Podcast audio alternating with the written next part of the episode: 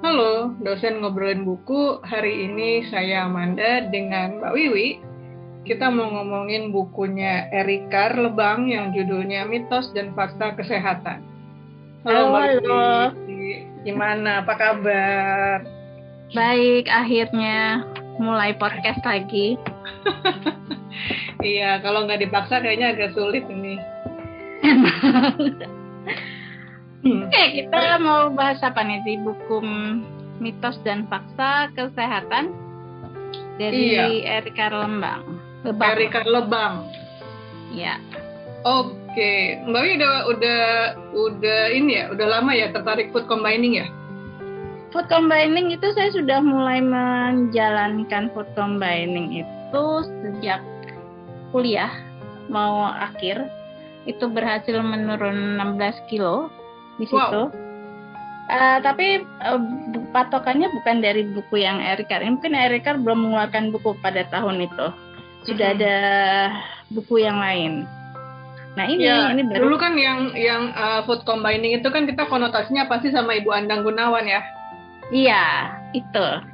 Hmm. Kalau ini kan bukunya baru dicetak itu 2012 ya, yang untuk yang buku satu. Iya, 2012 buku satu. Iya, ini bukunya ada dua ya Mbak ya, yang mitos dan fakta kesehatan satu tahun 2012. Yang Sama yang kedua kita yang kedua itu 2014. 2014 benar. Ya, kita benar, bahas yang satu aja dulu kali ya, karena yang dua kayaknya lebih seru nanti kalau kita bahas di kesempatan yang lain gitu. Yang dua itu lebih luas dia cakupannya lebih luas. Iya, Mbak Wi, ini kan lucu ya kalau kita lihat uh, apa namanya dari daftar isinya daftar itu. Isi. Nah. Erika selalu memulai dengan tanda hashtag gitu, terus kibulan. Jadi yeah. ada kibulan pencernaan, ada kibulan makanan. Aku sih tertariknya sama itu dari awal. Mbak Wi gimana? Uh, sebenarnya saya pikir ya kibulan ini saya nggak ngerti juga maksudnya apa kibulan sancana atau saya pikir tadinya apakah ini mitos? Apa Mbak Amanda tahu? Apa sih maksud kibulan pencernaan kibulan makanan? Iya uh, tapi yang aku mau iniin dulu adalah ternyata ini ada isi buku ini kumpulan dari uh, cuitannya dia dari twitternya dia yang followernya banyak sekali Makanya dia selalu pakai kayak tanda hashtag itu karena itu awalnya dari Twitter, Mbak. Oh, Twitter. Saya pikir dia memang ahli di bidang uh, food combining ini. Iya, jadi kayaknya dia kecemplung di dunia food combining, kemudian dia banyak ditanya-tanya dan karena uh, dia sih ini kayaknya praktisi kesehatan juga ya kalau dia follow apa Twitternya tuh dia yoga dan sebagainya gitu sekarang. Ah, maksudnya hmm, sampai sekarang tuh emang dia ini praktisi uh, kesehatan gitu. Cuma yang mengangkat Kalau, apa? Yang mengangkat buku ini adalah karena dia sudah punya banyak uh, cuitan mengenai berbagai macam. Kemudian ada temannya yang mengusulkan, eh dibukukan saja gitu. Oh gitu. Tapi dia ada uh, kuliah di kedokteran mungkin? Enggak, ada ya? itu, makanya itu dia bilang selalu dia kibulan gitu loh kan. Oh. dia, dia tidak punya background itu sebenarnya. Jadi makanya dia bilang kibulan, tapi padahal itu benar loh gitu. Iya, dia sih mempelajari kemudian, cuman dia kayaknya nggak mau juga disalahkan jadi uh, so ahli oh. tanpa tanpa background pendidikan yang tepat gitu ya. Jadi dia menempatkan dirinya sih bukan orang apa uh, bukan orang yang mengerti food combining, cuman uh, apa ya namanya ya? Karena punya pengalaman dan dia mempelajari apa yang ini aja sih apa yang oh, dia lakukan gitu. Dia mau sharing apa yang sudah apa yang dialami sama apa yang sudah dijalanin kali ya? Mm-mm, begitu makanya dia nggak mau diaku sebagai ahlinya food combining. Makanya pakai hashtag bulan itu. Iya sih, kadang kalau kita nulis buku, kalau kita bukan ahlinya, terus kita merasa pada itu pengalaman hidup pengalaman dia tapi nanti akan banyak protes dari net ya bukan netizen pembaca pembaca lain mungkin ya. Kayak dulu si you know lah yang mengeluarkan buku mengenai diet akhirnya banyak diprotes karena yang lain-lain merasa dia bukan ahlinya tapi kenapa berani gitu loh. Hmm iya iya iya kebetulan aku pernah wawancara dia di acara ngobrol nih mbak. Jadi aku sempat sempat nanyain juga ini. Dan kalau lihat uh, isi bukunya kan tidak kayak buku yang dalam pemikiran kita gitu loh. Karena dia kan potongan-potongan. Iya. mm -mm. makanya -bener, saya juga agak agak bingung nggak bacanya? Apa? Dulu kemarin tuh saya pikir ekspektasi saya adalah begitu saya pengen tahu nih ini kan Erika saya kenal saya dulu udah lama pernah menjalankan food combining terus uh, bukunya kebetulan ketinggalan di Jogja saya, jadi begitu ada oh ini ada food combining waktu acaranya Mbak Amanda saya tertarik membeli begitu saya baca ternyata kok berbeda dengan buku yang uh, yang dulu yang saya baca gitu. Ini cuma uh, menarik sih. Uh, tulisannya gede-gede, udah gitu penjelasannya bisa dimengerti. Jadi saya bacanya aja cepet gitu loh. Cuma dia tidak spesifik mengenai uh, ya food combining itu sendiri sih. Jadi kayak di sini dia menjelaskan apa itu yang ada di uh, pen, tentang pencernaan, di dalam uh, lalu tentang makanan, lalu ada sayuran dan buah. Ya memang sih. Jadi situ saya juga banyak kayaknya banyak ilmu juga sih. Kayak yang masalah harus makan uh, kenapa kena kena kena apa? Kalau kena asam urat. Nah, itu uh, solusinya ya minum gitu loh, minum yang banyak gitu loh. Oh, saya baru ngerti gitu, padahal nggak perlu minum obat beli obat asam urat gitu lah. Hmm. Kalau Mbak Wanda apa yang didapat di sini?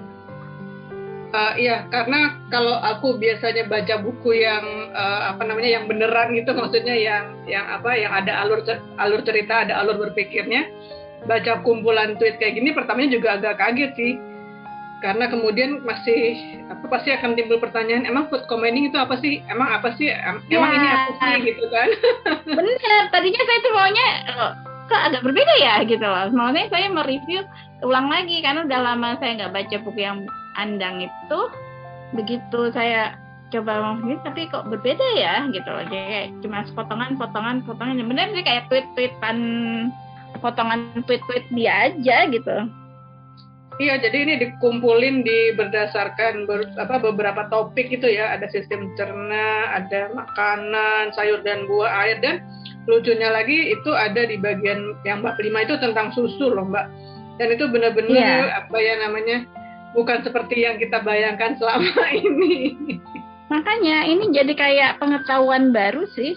Jadi ya tentang banyak hal bukan cuma food combining ya, tapi ya tentang banyak hal tentang susu tentang makanan dan sebagainya bukan menjelas detail food combining itu sendiri gitu loh iya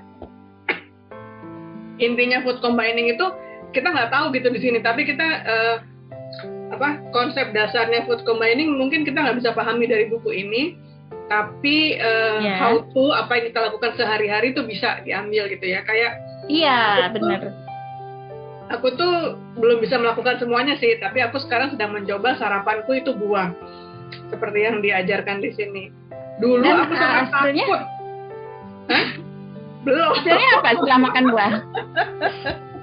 belum, jangan tanya hasilnya dulu. Tapi gini maksud aku gini, dulu itu aku sangat takut makan buah pagi karena aku punya mah kan. Iya benar Uh, uh, jadi aku dulu sangat me mencoret yang namanya makan buah pagi. Aku tuh makan makan pagi memang nggak beras ya. Aku juga nggak pernah makan nasi kalau pagi. Tapi aku tuh selalu makan roti dan kalau setangkap makan roti setangkap dan minum uh, teh manis gitu. Bayangkan berapa puluh tahun aku makan roti dan teh manis itu. Nah, sejak membaca buku ini sebelum acara ngobrol itu, akhirnya aku mulai mencoba sarapan itu buah gitu. Nggak di badan? Has, hasilnya sih jangan nanya berat badan ya tapi hasilnya adalah yang penting aku tidak kena mah gitu. Tidak tidak apa namanya ketakutan yang ketakutan aku yang selama ini tuh ternyata tidak terbukti gitu loh oh tidak terbukti. Tapi kalau untuk badan sendiri enak nggak? Gitu loh. Kita nggak bisa nggak usah bicara berat badan ya karena kan baru sarapan aja yang dijalankan. Hmm. kalau yang siang sama malam belum. Belum. Jadi uh, rasanya sih memang lebih cepat lapar. Dan oh ya dan aku juga baca di buku ini bahwa memang kalau sarapannya buah kita akan cepat lapar. Dan solusinya nggak nggak perlu nggak perlu sulit-sulit makan buah lagi gitu loh. Jadi ya bukan salah ternyata kalau kita makan buah terus lapar. Oh ternyata nggak cukup sarapannya. Nggak begitu pola pikirnya ternyata. Jadi memang kalau makan buah untuk pagi sarapan itu lapar eh sorry cepat lapar dan solusinya ya lu makan lagi buah. Gitu sampai menjelang makan siang. Udah segitu aja. Ya sih. Akhirnya kita harus membeli buah banyak. Harus siap-siap mengeluarkan budget lagi nih. Iya nah aku sih sudah mencoba ya. Untungnya sekarang kan apa-apa bisa dibeli online ya. Jadi buah karena di tempatku nih jangan harap ada tukang sayur gitu ya. Jadi aku selalu beli buah online dan ya lumayan sih banyak uh, banyak stok sekarang dan begitu mau habis kita pesan lagi besok paginya udah datang gitu. Nah, jadi kalau Pak Wiwi gimana? Uh, dari buku ini sih, uh, aku sih lebih banyak fakta tentang air ya. Air itu ternyata hmm uh, air putih itu jangan diremehkan. Iya. Banyak sekali fungsinya. Dan kayaknya dari sini saya lagi harus baca benar-benar lagi ini mengenai air putih karena saya ngerasa kalau saya selama ini kurang minum air putih ya. karena banyak memang kopi, minum kopi ya mbak ya. Banyak minum kopi dan teh, teh hijau ya, kalau nggak pakai gula. Cuma kalau menurut buku ini sebaiknya teh dan kopi itu dihindari. Kalaupun mau minum, ya maksudnya dibalas dengan tiga kali uh, jumlah dari yang kita minum, kopi atau teh tersebut. Hmm. Oh, jadi kalau kita minum kopi segelas, mesti dibalas dengan air putih tiga gelas, gitu? Tiga gelas, karena ternyata uh, itu kalau kita minum kopi, karena kan dia sifatnya katanya diuretik ya. Nah itu bisa menyebabkan kita jadi dehidrasi katanya, karena kita akan kehilangan kalau satu misalnya satu cangkir teh atau kopi, berarti kita kan teh dan kopi itu diuretik kalau di sini diceritakan. Berarti ya. kita kehilangan tiga kali dari yang kita minum itu cairan yang kita dari tubuh kita gitu loh.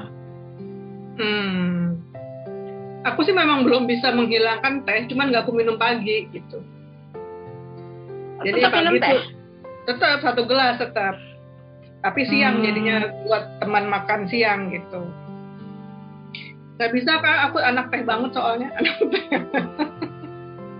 Kalau saya sih sebenarnya teh nggak terlalu, tapi nggak tahu kenapa jadi karena diet juga ya. Jadi saya lebih suka teh hijau, walaupun tidak pakai itu. Tapi kalau kopi itu wajib deh. Setiap hari pasti satu gelas harus. Cuma memang selama ini uh, saya meremehkan air putih sih. Jadi kayaknya sekarang kalau minum kopi harus siap-siap tiga gelas air putih di depan langsung diminum. Walaupun akhirnya nanti bolak-balik dasar pastinya. ya, dan ini bukunya si uh, Erika ini kalau misalnya apa namanya uh, akan jadi musuhnya produsen susu ini kurasa nih mbak. Semoga sih nggak ada yang protes ya. Cuma kan kita memang ya memang sih ada beberapa buku yang saya baca memang susu itu ada sisi nggak bagusnya sih. Jadi, tapi saya nggak uh, mau bahas itu. iya, tapi maksud aku berani juga si Erika ini lewat tweetnya terutama ya, karena buku kan mungkin nggak hmm. terlalu banyak yang baca, tapi kalau tweet kan sekarang pasti gampang dicari ya. Dia iya. mengatakan yeah. bahwa dengan bertambahnya usia, sebenarnya memang kebutuhan kita akan susu itu sudah hampir nggak ada. Bayangkan uh, berbeda sekali dengan segala macam iklan yang mengatakan bahwa orang tua malah harus minum susu supaya kalsium bla bla bla.